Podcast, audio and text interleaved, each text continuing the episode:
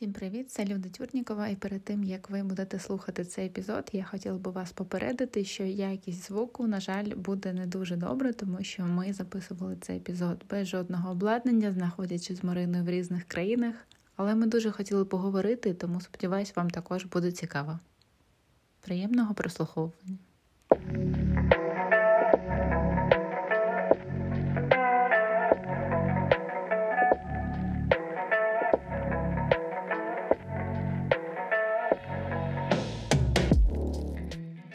Всім привіт! Це другий випуск подкасту Юпітер в рибах. І з вами ми, Марина Рудницьких та Люда Тюрнікова. І це підкаст не про гороскопи, нагадаю вам, а про цікаві теми через призму нашого власного досвіду. Сьогоднішній випуск не буде називатися Хочу додому. І, власне, ми поговоримо про те, хто де зараз під час війни в Україні знаходиться, і як ми це переживаємо, наш власний досвід. Марина, де ти? Люда, я в Івано-Франківську. Перший день війни я була в Києві, потім через добу ми поїхали спершу до Тернополя, і потім оселилися і більше місяцю я в Івано-Франківську. Люда, де ти? Я зараз в Берліні. Також перший день я була в Києві. На другий день я поїхала спочатку до Чернівців. Два тижні була там, а потім вирішила все ж таки виїхати за кордон, тому зараз я тимчасово в Берліні. У мене е, останній місяць є тільки одна думка, і вона про те, що я дуже хочу додому. Я тебе дуже розумію, тому що в мене те саме. Я сюди приїхала і поки що тут залишаюся як турист. Тобто, зазвичай, е, коли люди сюди приїжджають, там біженці, вони повинні зареєструватися, там отримати якісь соціальні виплати і ще щось. А я просто тут сиджу. Я, Мені дуже пощастило, я знайшла тут е, квартиру в оренду короткостроково, але я нікуди не ходила, не реєструвалася. Я просто сиджу, перевіряю новини і кожного тижня готую, що ось дуже дуже скоро я зможу поїхати додому. У мене теж саме. Тут є можливість е, зареєструватися як внутрішньопереміщена особа, отримати якісь пільги на квартиру чи оплату чогось, отримати гуманітарну допомогу. Я нікуди не пішла і не реєструвалася. Якось я не хочу дозволяти собі думку про те, що я внутрішньо переміщена особа. Я з цим статусом досі не можу змірити, е, змиритися.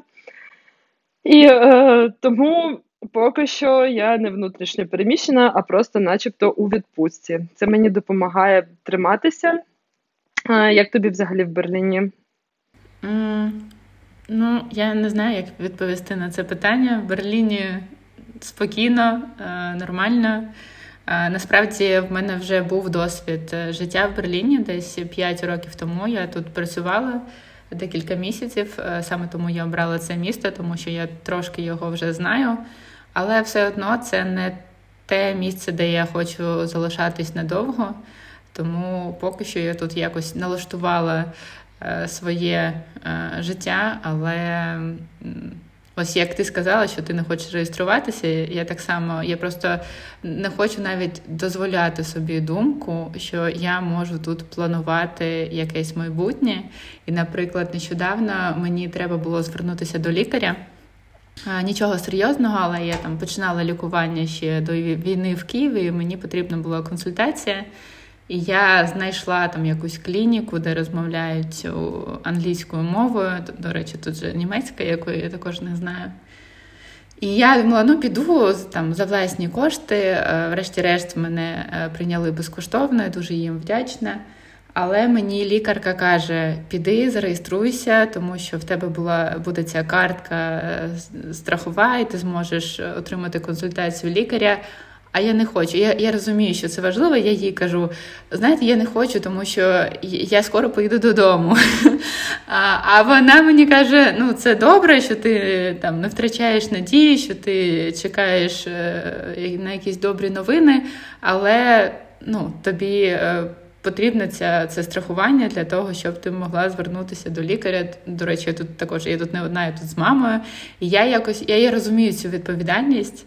Але все одно дуже дуже важко мені якось е, ну, піти і щось планувати якісь наступні кроки, тому що мені здається, що як тільки я піду зареєструюсь, що що все, я все своє майбутнє вирішила. Хоча це це неправда. Я можу е, так само піти і. Перереєструватись, і і все одно ніхто мене не буде лишати в цій країні, якщо я цього не хочу. Але дуже важко. І я розумію, що важко ще через те, що я просто відмовляюся будувати жодні плани на майбутнє не в Києві. У мене таке власне враження про себе, що наче я життя своє поставила на паузу, що я не хочу. Е, не хочу ходити тут дуже багато милих кафе, кав'ярень, екскурсій. Дуже гарно приймають е, людей, які втекли від війни, є можливість ходити на безкоштовні екскурсії, залучатися до заходів. Не хочу і не можу. Мені важко взагалі навіть музику слухати, ну, тобто такі якісь е, буденні речі, які раніше були звичними. І ем, ми вирішили цей випуск присвятити Хочу додому, тому що моя мама зараз у Франції, а моя подруга зараз в Германії не ти, є ще в мене подруга, окрім тебе. Моя інша подруга в Норвегії. І відусіль е, я чую кожного дня лише одне: я хочу додому. Я хочу додому, і це от така думка, яка пронизує, де б ти не був, чи в Україні, чи десь за кордоном, тому що дім. Блін, ну є думка, що дім там, де ти. Ну, виходить, не зовсім так. Ну, от якось така теза. Ем, виходить, дім це не тільки ти. Знаєш, я ось для себе зрозуміла, що для мене дуже важливо бути в оточенні близьких мені людей, близьких за поглядами на життя. І ось тут, наприклад, я собі там знайшла квартиру, вона дуже схожа. Ну, я я маю все необхідне, все те саме, що я мала в Києві. Але я себе відчуваю чужою, тому що тут немає того оточення, тут немає тих близьких мені людей, які в мене є там. І тому так я зрозуміла, що для мене зараз Київ це мій дім. Хоча я навіть народилася не в Києві, я жила там лише останні 10 років, але саме там. Мабуть, були такі найважливіші, якісь найщасливіші е, роки моєго життя.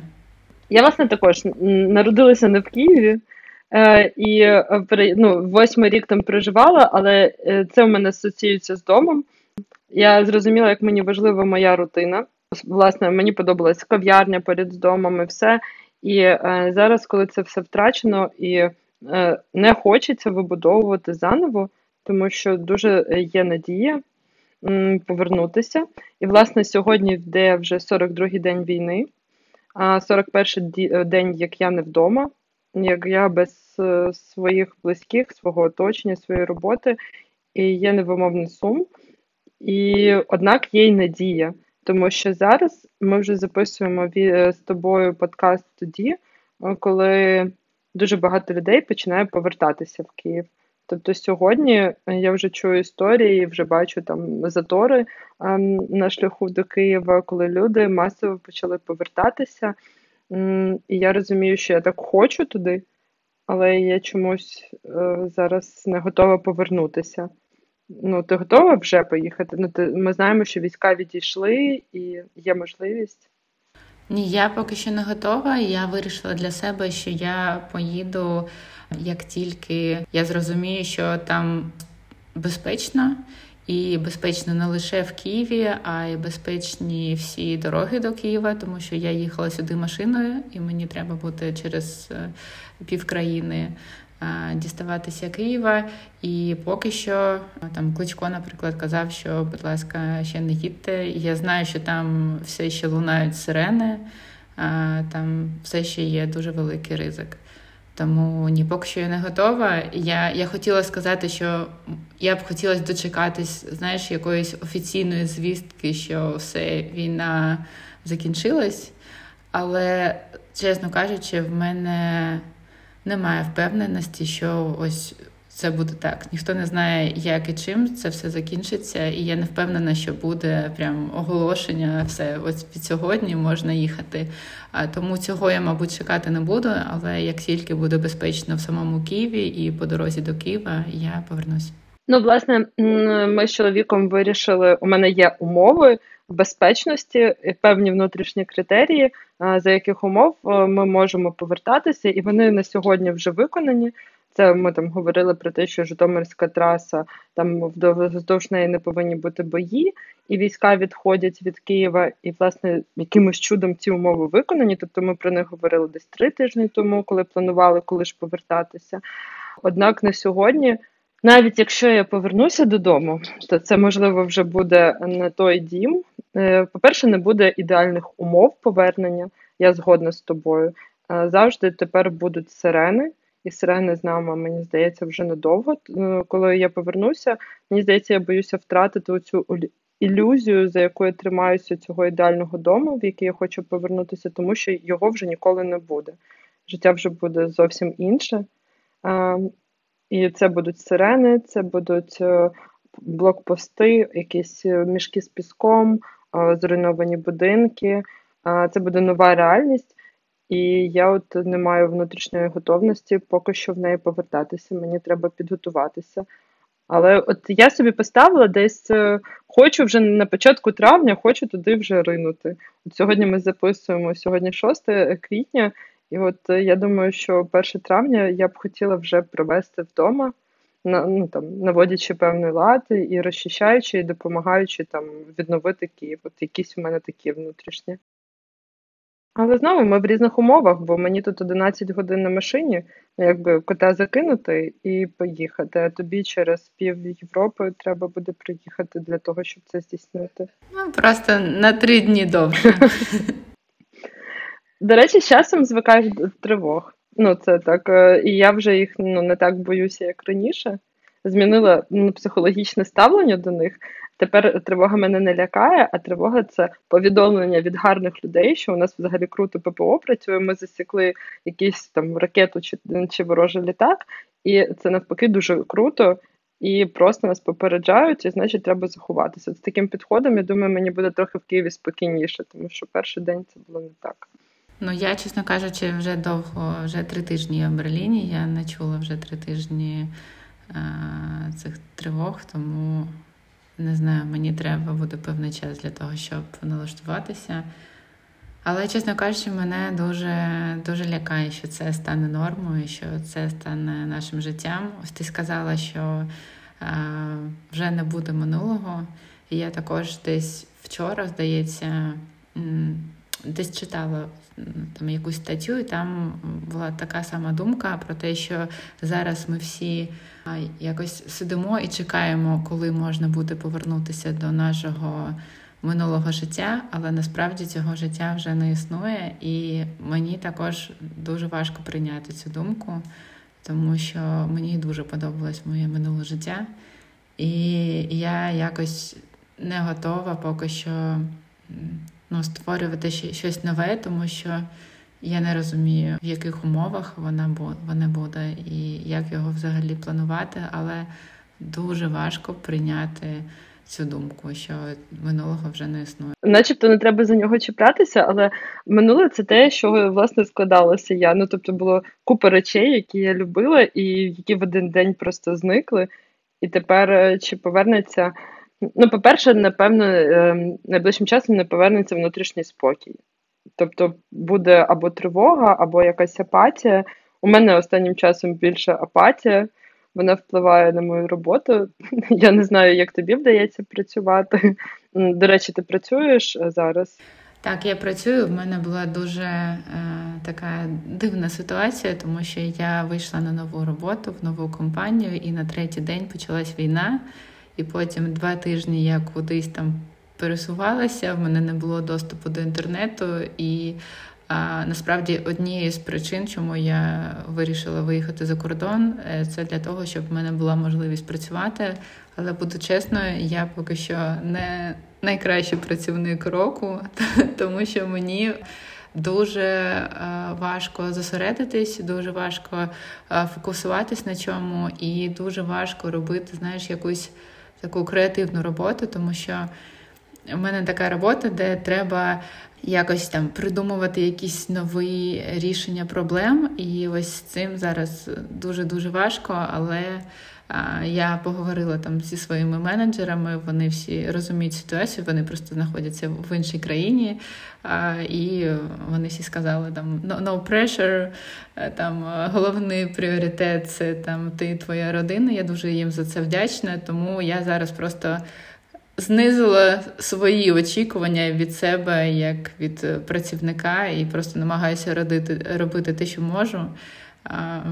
І все. А ти як працюєш? А, Так. Е, до цього, як почалася війна, ми продовжили працювати, трохи змінили е, бік. Тобто до цього ми там співпрацювали з Міністерством юстиції, допомагали в реалізації певних правових реформ. А в перші тижні війни ми змінили на волонтерську допомогу забезпечення установ виконання покарань певною провізією, логістикою, їжі і все. І це мені вдавалось досить добре. Там, де не треба було, я погоджуюсь з тобою з креативності, творчості, а, а, аналітичних здібностей, ну тобто аналітичної роботи. Я дуже класно там швидко могла знайти якусь воду, закупити картоплю чи крупу і кудись відвести, взяти чек.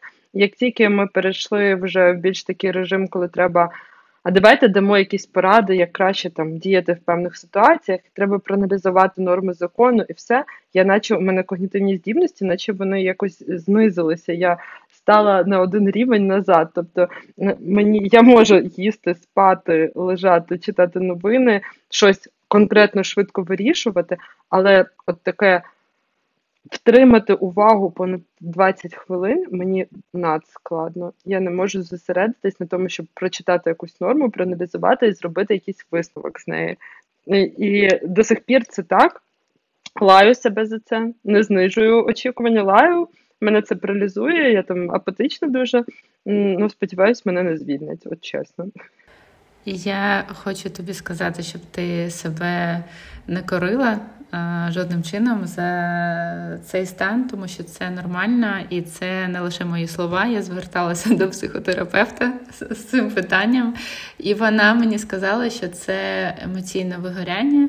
Е, тобто ми витрачаємо дуже багато своїх ресурсів навіть на те, щоб просто читати новини, тому що ми дуже переживаємо Е, за всіх людей е, з нашої країни, навіть за тих, кого там ми особисто не знаємо. Тобто, це забирає всі наші сили, і саме тому в нас просто немає сил для того, щоб робити якусь творчу роботу. І а що вона мені порадила, це.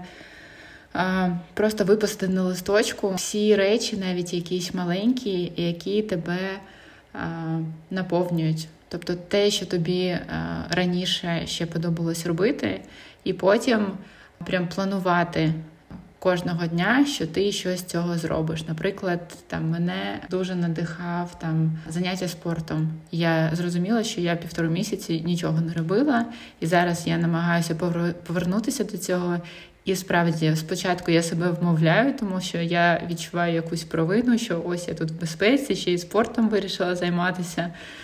Але потім я справді себе почувала набагато краще, і в мене була енергія для того, щоб щось робити далі і комусь допомагати. Тому жодним чином а, не кори і це нормально. Зараз абсолютно всі це відчувають. Блін, дякую. Е, до речі, наш перший випуск про те, чи кому потрібен психолог, чи потрібен психотерапевт взагалі. Якщо ви ще його не слухали, радимо його послухати. Думаю, це буде супер гіперактуально у наш час. А, Я також е, хочу звернутися зараз як ніколи до терапевта, але я не можу сформувати мене поки складний запит. Ну що це за запит? Я просто лежу і не, не, не хочу нічого, окрім читати новини. Це дуже дивно. Ну я я тепер розумію, чому можливо тепер ти мені допомогла зараз. Нині я зрозуміла. І е, дуже багато ми спілкуємося зі знайомими. Ця ситуація майже в усіх. Спершу, знаєш, масово була така штука, як провина вцілілого. Я, Вона мене дуже легко обійшла, тому що я була так умовно вціліла, як і всі ми. Ну тобто я знала, що я в безпеці, е, багато людей ні, але чомусь у мене не було такої гіперпровини. А ти з цим що зіштовхнулася з провиною вцілілого? Ну, я, здається, зіштовхнулася з цим зараз, тому що зараз я вже в безпеці, я відчуваю певну провину, тому що е, ти, хоча б в Україні, а я взагалі поїхала до іншої е, країни, я певним чином відчуваю провину за це, що я ніби знаєш, не знаю, зрадила людей, які ось там страждають. Але ось я вже двічі зустрічалася з психотерапевтом, і ми говорили про те, що коли я, наприклад, я згадувала, коли я була в Києві перші два дні, і я була зовсім не ефективна, тому що я просто плакала і сиділа на парковці. Але зараз я можу працювати. Я дуже багато е, там направляю коштів на благодійність. Я там якось спілкуюся з друзями за кордоном і розповідаю їм про те, що коїться в моїй країні. І все це важливо, тому що так я можу, хоч якось е, певним людям, певним організаціям допомагати. Коли ж я просто сиділа і плакала, і читала новини, і я нічого корисного не робила, тому для себе я все ж таки вже це вирішила, що мені краще знаходитись там, де я зараз, і робити те, що я зараз можу. Дуже крута думка, тому що дійсно у мене так само було, чому ми власне поїхали з Києва, тому що те, як я переносила те, що відбувається, і те, що виходить, я це взагалі не могла контролювати. І, е, власне, мабуть, ці 40 днів могли б бути не в якійсь діяльності, а просто е, ховання на парковці. А я живу на 19-му поверсі, і ліфт не працює, і моє б життя було б, я була б дуже натренованою, накачаною, просто з суперсідницями. Я просто бігала б туди-сюди. І плюс е, біля мого дому потрапило снаряд, і в більшості там вікон, певній частині повибивало їх. Тому цей день, коли це сталося, я така думаю. Блін, ну напевно, все ж таки я якесь правильне рішення прийняла про те, щоб залишила. І зараз, хоча я десь на 30% від 100 можу порівняти ту ефективність, але це краще, ніж нуль взагалі. Ну, тобто, замість нічого. І, і якісь приємні речі, які я починаю для себе робити, це я навіть не знаю, чи можна зізнаватися, але перше, що я зробила, десь на третій тиждень я пішла і записалась на педикюр. Це була перша перемога від провини вцілілого е, вилікування, тому що я на нього ще записалася до війни. Він мені прям дуже був необхідний. Потім, звичайно, який педикюр, ну тобто треба вижити, треба там розміститися, щось знайти. І потім в якісь моменти зрозуміла, пора. І от я пішла і думаю, а як це взагалі сприймуть люди і все? І знаєш, як сприймали? Взагалі всі, всі нормально. І це ок, про це власне говорять і психологи, і знайомі, які зараз, і зараз ця думка поширюється в Івано-Франківську, що, будь ласка, працюйте, пийте каву, ходіть до кафе, робіть маникюр, підтримуйте економіку, ви в тилу. Але не просто робіть це, а ще й волонтерте, допомагайте, знаходьте свою е, свою допомогу. Ми також там з чоловіком волонтеримо і донатимо збройним силам і організаціям, і це дуже підтримує. Тобто, я навіть е, зараз розумію, навіщо я працюю. А зараз праця, як ніколи, вона знайшла свій високий зміст, тому що це не просто на них купити їжу, все а допомогти ще нашій країні захищатися на ці кошти і. От я прям захотіла з тобою розмовляю, вже захотіла працювати. Розумієш, Люда? Яка цілюща у нас терапевтична розмова. А я захотіла на манікюр. Скажи, будь ласка, що що ще ти робиш, щоб себе підтримати? Давай про щось е, гарне поговоримо. А то сумували весь весь випуск. Що, да, є така класна пісня, яка ну от я її власне слухаю двічі на день. Що ви люби похилились, голови склонили, а? О, Оце... так, вона в мене також є. Це просто гімн е, радощів. Оце ми робили з тобою перші 20 хвилин. Як підтримувати? Мені я б це навіть розділ назвала би е, знаходити світло в темні часи. Як я себе підтримую, не повіриш. Дуже крута історія. Е, я останні півроку читала українські детективи українських авторів. Я собі відібрала список з 20-30 там осіб і читала. Були прям інколи не дуже, були прям супер, е, які можуть там рівня Конан Дойля чи ще щось. І мені сподобався один автор. Я вирішила тільки одну один твір прочитати, а потім не втрималася і побачила, що там цілий цикл із семи книг. І я прочитала перші п'ять, а інші дві вони були тільки в паперовому виді. І я їх замовила, але через війну, звичайно, вони не дійшли. І я написала автору. Ну, а що, він українець, я українка. Зараз складні часи. Я йому написала: ну, прям дуже треба ваша книга, прям дуже хочу. А він сказав: я кажу, будь-які гроші, будь-кому. Він каже, він каже, донать оцьому волонтеру. Я така, окей, скинула гроші волонтеру, кажу, що далі? Він каже: Ось тобі детектив, читай дитину. І я е, зараз читаю детектив, який просто якимось дивом отримала від автора.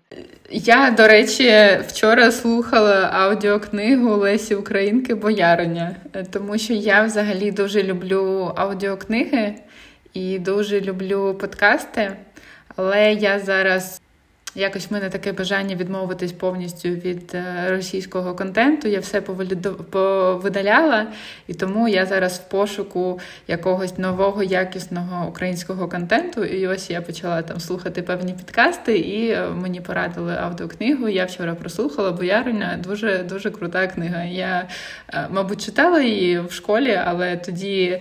Е, не розуміла всього, але вона дуже показує цю різницю між е, по відношенню між Росією та Україною, і мене це дуже надихнуло. Що ще ти а, е, робиш, так... окрім того, що пишеш українським письменникам? Я я не просто пишу, я їх переслідую. Блін, ну е, я таку штуку робила, але це на початку війни. Я розуміла, що мені це було дуже потрібно. Ну я не знаю, як до цього поставляться. Я писала гадості російським селебрітіс. Як тільки у мене назбирувались якийсь комок люті, е, я їм просто такі гадості написала і заблокувала, вийшла від них, відписалася. І таким чином відписалася від усіх. Ну, ну у мене було правило, перш ніж відписатися, написати їм якесь послання. Оце мене дуже підтримувало. Це було якесь екологічне вивільнення люті, тобто там волонтерство, робота і написання гадості. І спорт, Люда, дуже підтримую. Яким ти спортом зараз у тебе є змога? Чим ти зараз розпочала займатися? Я спробувала займатися йогою. Е, там є в мене додаток на мобільному телефоні е, Nike Training Club, Він дуже допоміг. Але позавчора я пішла тут в Берліні до басейну, тому що wow. я колись е, ходила до басейну, і я вирішила спробувати це повернути в моє життя, тому що я не можу ходити до спортзалу там на якісь групові заняття, я не спілкуюся німецькою. Ну і взагалі якось мені не дуже, мабуть, ем, комфортно зараз е, бути серед великої кількості людей. Але ось я сходила до басейну, я там одна, а я якби приділяю певний час просто собі і якось займаюся спортом. Тому сподіваюся, що мені вдасться це лишити. Але так, спорт дуже дуже допомагає, тому що в минулому до війни в мене було дуже багато спорту, дуже я знаю. всього різного я робила, і я зрозуміла, наскільки мені цього не вистачало. Ось також мені подобається музика, слухати там подкасти, музику, і зараз в мене я в пошу в пошуці нового контенту. Примушую себе гуляти, хоча б півгодини в день. Дуже не хочеться виходити, особливо тут була погода, останні дні не дуже. Однак півгодини в день я собі ставлю хоча б 2-3 кілометри в швидкому темпі. Місто дуже гарне в Івано-Франківськ. Дуже раджу після війни або коли ще вже затихне, якщо є можливість відвідати взагалі всім, хто нас слухає, затишне прекрасне місто. Я зараз на це мало звертаю увагу. Однак прогулянки це все. Коротше, дуже багато речей, як це можна зробити. От, наприклад, я музику не можу слухати. Ти мені кажеш, я включаю пісню, і мені якось недоречно, ну якось боляче. І я там одну пісню, другу, третю шукаю. Я я не співати, ні слухати не можу. А от книжка від автора ну просто подарунок долі. Він мені ще там сказав, щоб я йому фідбек залишила, так я прямо її дуже уважно читаю, я прямо йому дуже все детально е, відповім. У мене тут є акварелі, я ще намагалась малювати, але так як я не можу концентруватися більше 20 хвилин, То в мене малюнки виходять дуже примітивні, десь так на 20 хвилин. Палка-палка огуречок. Ну, це творча робота, тому зрозуміло, чому вона не вдається. Це це нормально. Мене ще дуже мені дуже допомагає моя собачка, тому що я тут зі своєю собачкою. І е, також з нею багато гуляємо. Мені здається, вона допомагає не лише мені, а ще моїй мамі, тому що їй також дуже некомфортно знаходитись в іншій країні, мовою якої вона не знає. Ось собачка вона нам створює такий режим режим дня. Тобто ми вранці, ввечері обов'язково йдемо на прогулянку, і це дуже круто. Ми приїхали з котом. Це була ціла історія, як ми його. Є заспокійливі наркотики для кота. Наркотики погано, це зло. Я сказала це як метафору. Це якісь заспокійливі просто ліки для кота. Ми його напічкали ними, і він, е, коли їхав, 14 годин просто дивився в одну сторону. Це було прикольно спостерігати. Зараз я помітила одну цікаву річ: як тільки він чує тривогу, він завжди йде з нами до укриття і сидить там з нами всю тривогу. Це дуже стьобно дивитися. Просто кожну тривогу і кіт вже біжить. Він ховає своє життя і дуже його береже. Розкажи, у мене одне питання до тебе, бо я трошки знаю. Розкажи нашим слухачам, що ти сьогодні будеш ввечері робити. Сьогодні дуже важливий день у Берліні, тому що в нас буде акція, буде протест, і ми плануємо зібрати дуже велику кількість українців. Будемо протестувати проти того, що Німеччина досі закупляє газ та нафту у Росії і таким спонсор, таким чином є спонсором війни в моїй країні. Тому зараз так, сьогодні у нас дуже важливий день. Я навіть взяла вихідний на роботі. А Ось мама мені допомагає плакат малювати. І Такі плани вечори. Я сподіваюся, хай все вдасться. Я сподіваюся, щоб зібралося е, дуже багато українського народу, і хай е, і не тільки українців, хай німці приходять, підтримують, і хай вас почують і не просто не закупають нафтогаз, а ще нам дадуть летальну зброю, щоб вбивати цих ну, орків і виганяти їх з нашої святої прекрасної української землі. І ми змогли б швидше повернутися додому. Щоб е, я хочу сказати, що е, як тільки ти прийдеш додому, що ти вперше зробиш? Чесно кажучи, в мене немає якихось е, великих планів. Я просто дуже е, хочу прогулятися своїм районом. Я хочу зайти до кожної кав'ярні е, біля дому. За тими маршрутами, за якими я зазвичай гуляла зі своєю собачкою, просто хочу не знаю побачити всіх тих людей, яких я звикла бачити під час цієї прогулянки, і просто всіх обійняти і а вже ж зустрітися, мабуть, зі всіма друзями, яких зараз просто розкидало по всьому світу. А я закочу вечірку. І я запрошую взагалі всіх, хто послухає, от коли там будемо, просто з коктейлями і всім цим, е, е, точно без салютів, але це буде вечірка у нас вдома. У нас прекрасний краєвид. Дуже шкода, що я так не запросила, ти так і не потрапила до, до нас, але буде ще час, я щиро вірю. Будуть чуде, чудові теплі травневі вечори, і буде крута вечірка у нас. Це перше, що я приїду і зроблю. Клас. Всіх запрошую, друзі. О, Люда, вийшло доволі оптимістично. Давай завершувати. Давай. Дякую всім, хто нас послухав. Сподіваюсь, скоро на нас чекає перемога. Так, до скоршої перемоги, друзі. Всіх вам люб... Е, всіх вас любимо. Нехай ви і ваші родини будуть в безпеці і до перемоги.